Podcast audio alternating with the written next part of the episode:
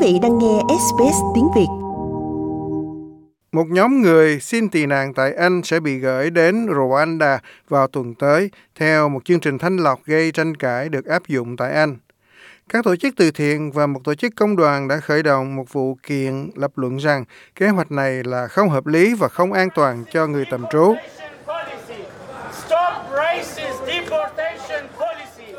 Nhưng một thẩm phán của Tòa án tối cao đã bảo lưu kế hoạch của chính phủ.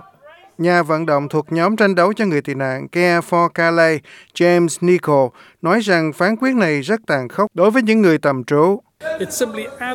Nó chỉ đơn giản là làm tăng thêm sự đau thương và gây nhiều tổn thương hơn. Đó là một vụ bê bối tuyệt đối. Tiếp theo, chúng tôi sẽ kháng cáo và rõ ràng là sẽ có một phiên điều trần vào tháng 7 hoặc trước tháng 7. Ông Nico nói rằng Rwanda là một môi trường đầy rủi ro. Đó là nơi mà bất kỳ phe đối lập nào với chính phủ hiện tại thường bị nhốt. Chúng tôi không muốn thấy những người tị nạn bị nhốt. Chúng tôi muốn thấy những người tị nạn được chăm sóc an toàn. Năm ngoái, hơn 28.000 người đã vượt từ lục địa châu Âu đến Vương quốc Anh. Phó giám đốc của nhóm hành động giam giữ James Wilson đồng ý rằng phán quyết là đáng thất vọng. Chúng tôi tin rằng chính sách này về căn bản là bất hợp pháp. Điều quan trọng là phải nhấn mạnh một số mặt tích cực đã xuất hiện từ phán quyết ngày hôm nay. Thứ nhất, cuối cùng trong 8 người có lệnh trục xuất theo yêu cầu của chúng tôi, một lần nữa hôm nay, 6 người trong số họ hiện đã được hủy bỏ. Nhưng ông Wilson nói rằng cuộc chiến vẫn chưa kết thúc. Chúng tôi cũng đang rất tích cực và nghiêm túc xem xét việc kháng cáo phán quyết này. Rõ ràng hiện tại có một khoảng thời gian rất ngắn trước khi họ bị trục xuất để cố gắng ngăn chặn việc đó, nhưng chúng tôi đang xem xét nghiêm túc các lựa chọn của mình. Một luật sư của chính phủ nói với tòa rằng những lo ngại nêu ra không phản ảnh cách đối xử với người xin tị nạn. Thẩm phán đã phán quyết rằng có lợi ích công cộng trong việc Bộ trưởng Nội vụ Anh Priti Patel có thể thực hiện các quyết định nhập cư của chính phủ. Nhưng tòa án đã xác định rằng các nhóm nhân quyền có thể kháng cáo thêm đối với phán quyết tại tòa phúc thẩm.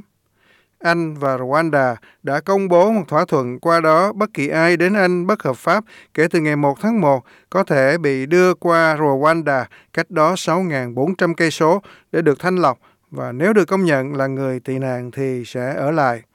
Đó là một thỏa thuận mà Vương quốc Anh đã trả trước cho Rwanda 212 triệu đô la. Lo ngại về vấn đề nhập cư là một yếu tố quan trọng trong cuộc bỏ phiếu Brexit năm 2016 và Thủ tướng Anh Boris Johnson đã phải chịu áp lực thực hiện lời hứa giành lại quyền kiểm soát biên giới của nước Anh. Ông Johnson nói rằng kế hoạch này sẽ không khuyến khích mọi người thực hiện những nỗ lực nguy hiểm để băng qua eo biển giữa lục địa Âu Châu và Anh Quốc, đồng nghĩa với việc phá vỡ hoạt động của các tổ chức buôn lậu người. Những kẻ buôn lậu, những kẻ hèn hạ này đã lạm dụng những người dễ bị tổn thương và biến vùng này thành một nghĩa địa ngập nước. Đây đàn ông, phụ nữ và trẻ em chết đuối trong những chiếc thuyền không thể đi biển và chết ngạt trong những chiếc xe tải đông lạnh. Chúng ta phải ngăn chặn hoạt động buôn bán kinh khủng này và đánh bại những kẻ đưa lậu người. Đó là tại sao chúng tôi lại thông qua dự luật quốc tịch và biên giới cho phép chúng tôi lần đầu tiên phân biệt những người đến đây hợp pháp và những người đến đây bất hợp pháp. Tuy nhiên, quan chức pháp lý cao cấp của Cao ủy tị nạn Liên Hiệp Quốc Larry Botinic nói rằng các chính sách tương tự trong quá khứ đã không thành công. Tôi đã làm việc ở Israel trước khi đến Vương quốc Anh. Họ đã tự nguyện gửi người Eritreans đến Rwanda, người Sudan đến Uganda và mọi người chuyển từ Rwanda trong vòng một tuần. Vì vậy, nó không ngăn cản việc buôn lậu mà họ thúc đẩy nó. Quyết định này cũng đã bị lãnh đạo của Anh giáo chỉ trích. Tổng giám mục Canterbury Justin Webby nói rằng có một số câu hỏi đạo đức nghiêm trọng trong việc gửi người tầm trú sang Rwanda. Nhưng khi công bố kế hoạch này, Thủ tướng Boris Johnson đã ca ngợi Rwanda là một trong những quốc gia an toàn nhất trên thế giới, cho dù năm ngoái cũng chính chính phủ Anh đã tỏ ý quan ngại về hồ sơ nhân quyền của quốc gia này. Like, share, comment. Hãy đồng hành cùng SBS tiếng Việt trên Facebook.